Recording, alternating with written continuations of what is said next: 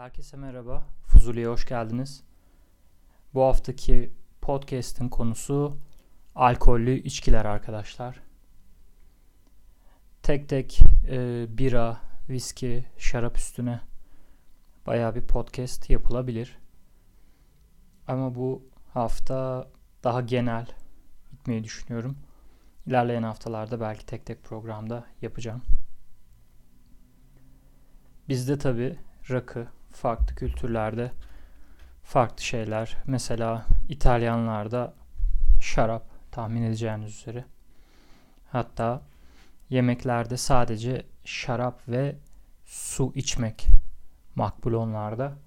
Gerisi böyle makarnanın yanında kola, ne bileyim ayran, fanta vesaire içmeye kalkarsanız İtalyan arkadaşlar pek hoş görmüyorlarmış bu durumu. Yine böyle bir baktım internette enteresan neler var diye içki kültürleriyle ilgili. Gürcülerde mesela yemekte 20-30 defa kadeh tokuşturma mevzusu var. Onların da çok güzel tatlı hoş şarapları var. Bize biraz benziyor. Ee, bizde de çünkü rakı kadehi sıkça tokuşturuluyor rakı masasında. Özellikle insanlar sarhoş olmaya, çakır keyif olmaya başladıkça.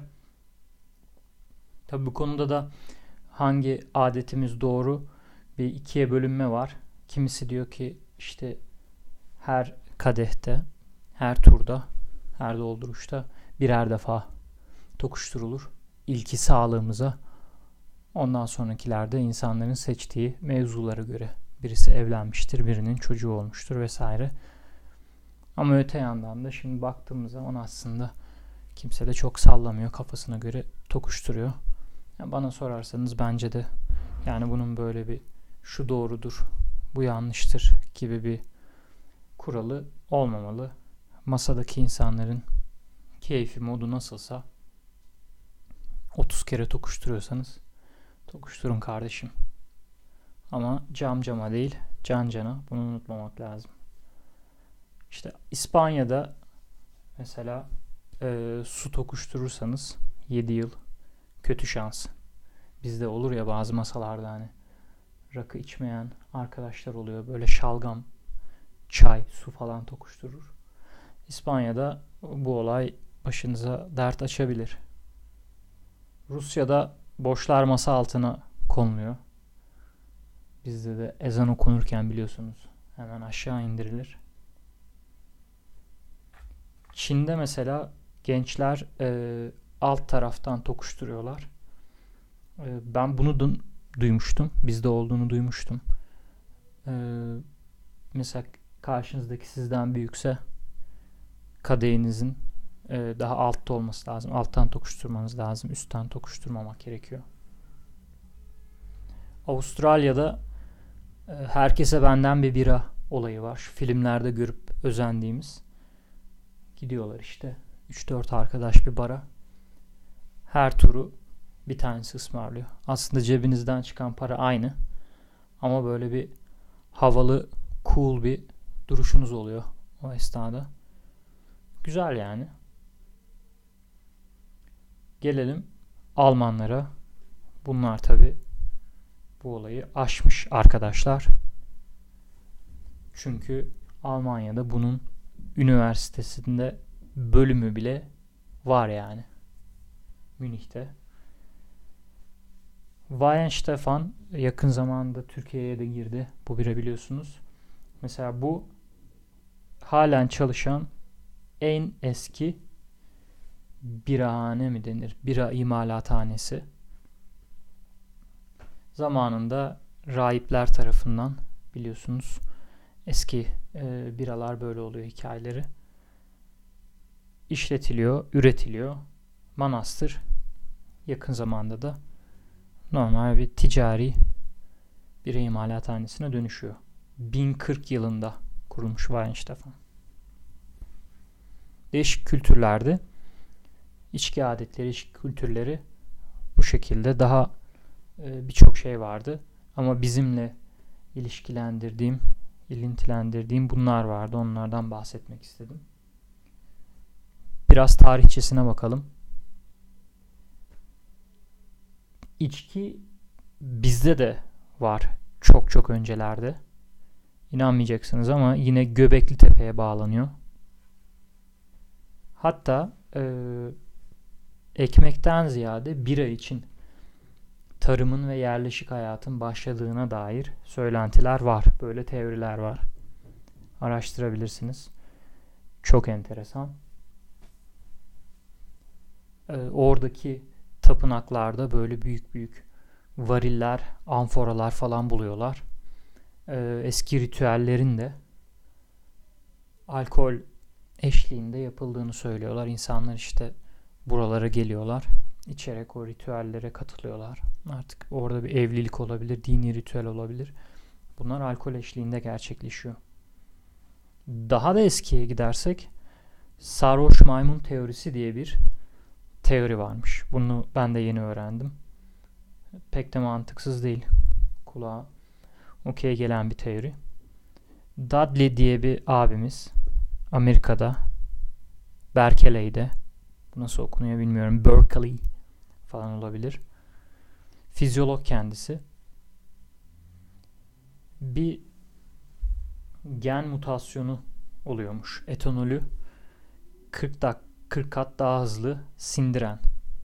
Bu da tam 10 milyon yıl önce insanların artık evriminin tamamlandığı zamanı tekabül ediyor.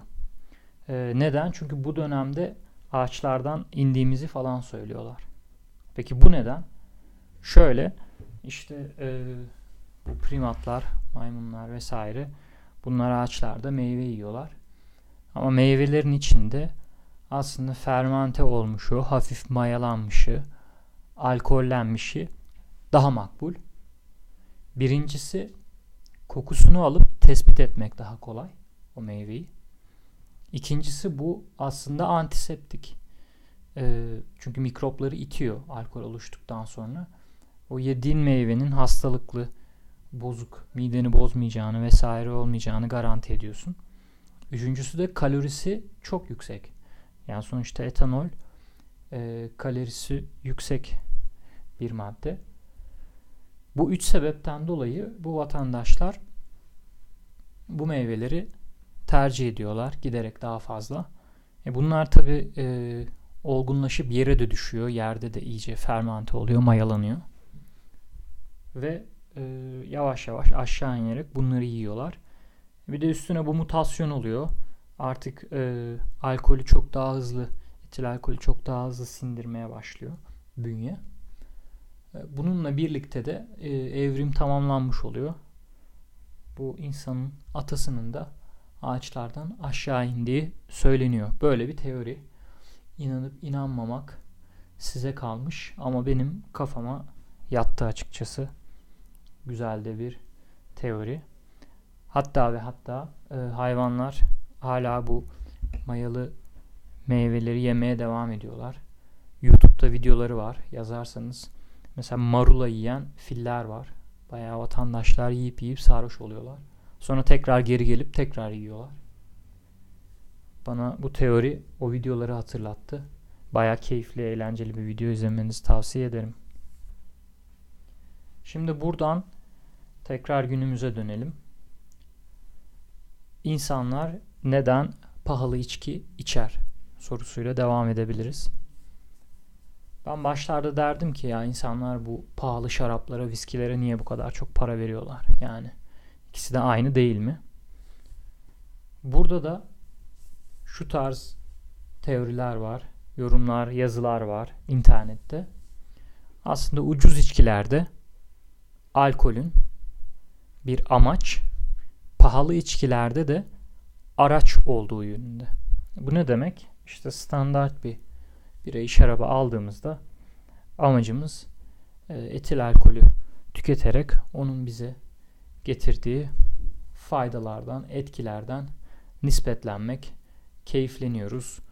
İşte değişik hormonların salınmasına yardımcı oluyor. Bu işte dopamin, serotonin, mutlu oluyorsun, motive oluyorsun, keyifli oluyorsun, konuşkan oluyorsun vesaire vesaire. Ee, normal standart tüketimde amaç bu. Ancak içki pahalı hale geldiğinde bu eski vintage şaraplar işte antika böyle mahzenlerden çıkıyorlar veya bu viskiler bilmem 50-60 yıllık müzayedelerde satılanlarda artık alkol bir konteyner haline geliyor, bir araç haline geliyor. Neyi tutuyor, neyi taşıyor bize? İçindeki e, tat ve lezzeti. Orada çok spesifik bir tat ve lezzet var mesela bir şişede. Bir viski işte deniz kıyısında örneğin varilleri imalathanesi oradan artık fıçılara yosun e, kokusu, havası geçiyor. İşte okyanusun o sert havası geçiyor. Tuzluluğu geçiyor. İşte fıçıdan da 12 yılda, 15 yılda viskiye geçiyor. Ve alkol e, bu tecrübeyi, bu havayı, kokuyu tutan bir, taşıyan bir aracı haline geliyor. Bunu satın alan kişi de aslında bu tecrübeyi satın alıyor. Diyelim ki işte kendisi İskoç olsun, zamanında o bölgelerde yaşamış olsun. Bu vatandaş, bu abimiz bu şişeyi alıyor, açıyor. Zaten böyle bir kokusunu içine çektiği zaman belki oralara gidiyor, o zamanlara gidiyor, çocukluğuna gidiyor, o bölgeye gidiyor. Uzun zamandır ziyaret etmemiş olabilir. E, içtiğinde de aynı e, tadı alıyor. Aslında tecrübe satın almış oluyor ve o şişeden sadece bir yudum alınmasının sebebi de o. O ona yetiyor. Hani o adam o şişeyi sarhoş olmak için satın almamış. Zaten sarhoş olmak istediğinde gidip bahsettiğimiz gibi standart bir viski, bira, şarap vesaire satın alabilir. Bunun ayırdına varmak gerekiyor. Yani direkt ön yargılı bir şekilde Oha çok saçma yani işte gidip bir şişeye bir araba parası veriyor adam gibi. Şarapta da aynı durum var e, şarap belgesellerini falan izlerseniz mesela işte bilmem kaç yılı 1993 atıyorum Fransa'da o yıl e, sert geçmiş oluyor. Bu şaraba yansıyor. Oradaki işte havanın kötü olması, dönemin sert rüzgarlı, yağmurlu vesaire geçmiş olması e, muhtemelen e, topraktaki mineralleri etkiliyor. O mineraller üzümlere geçiyor. Üzümlerin e, mizacını, şeklini etkiliyor. Oradan da şaraba geçiyor. Yıllandıkça da e, çiçeksi hafif kokular ve lezzetler geriye doğru çekiliyor.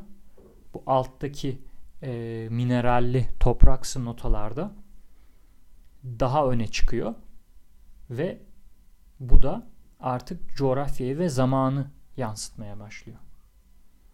Bunları göz önünde bulundurduğumuzda aslında o tecrübeyi satın alan kişi bir nevi e, zaman yolculuğu yapmış oluyor. Yani e, fotoğraf gibi düşünün. Fotoğraf nasıl göze hitap ediyorsa sizi alıp götürüyorsa eskilere ya da başka bir yere, bir zamana ya da bir mekana pahalı içkinin de işlevi bu aslında. Koku ve lezzet aracılığıyla bunu yapıyor. Parfümde de aynı şey var. Böyle bir analoji yapabiliriz. Parfümde de aslında %80'i 90'ı e, alkol. Bu alkol bir kokuyu muhafaza ediyor. Bir konteyner, bir aracı. İçkide de aynı durum var.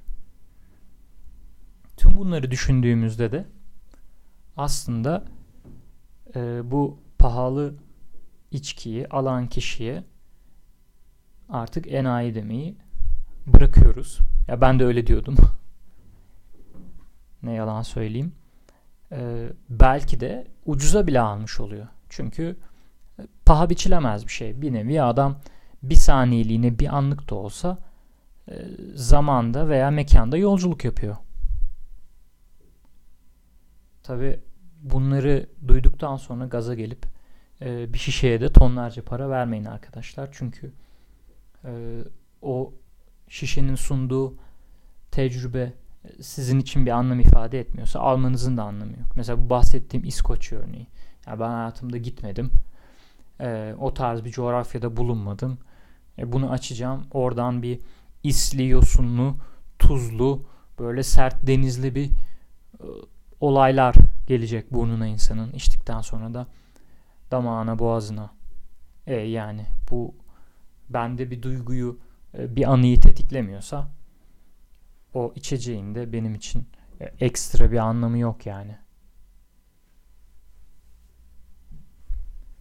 Bu şekilde bu konu.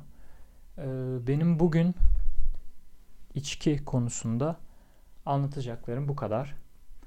Dediğim gibi iyi bir hazırlık yaparsam bira üstüne ayrı bir program, şarap üstüne ve viski üstüne ayrı bir program yapmak istiyorum.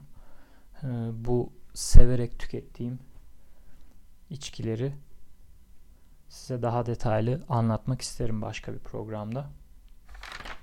Beni dinlediğiniz için teşekkür ediyorum arkadaşlar. Bir sonraki programa kadar kendinize iyi bakın.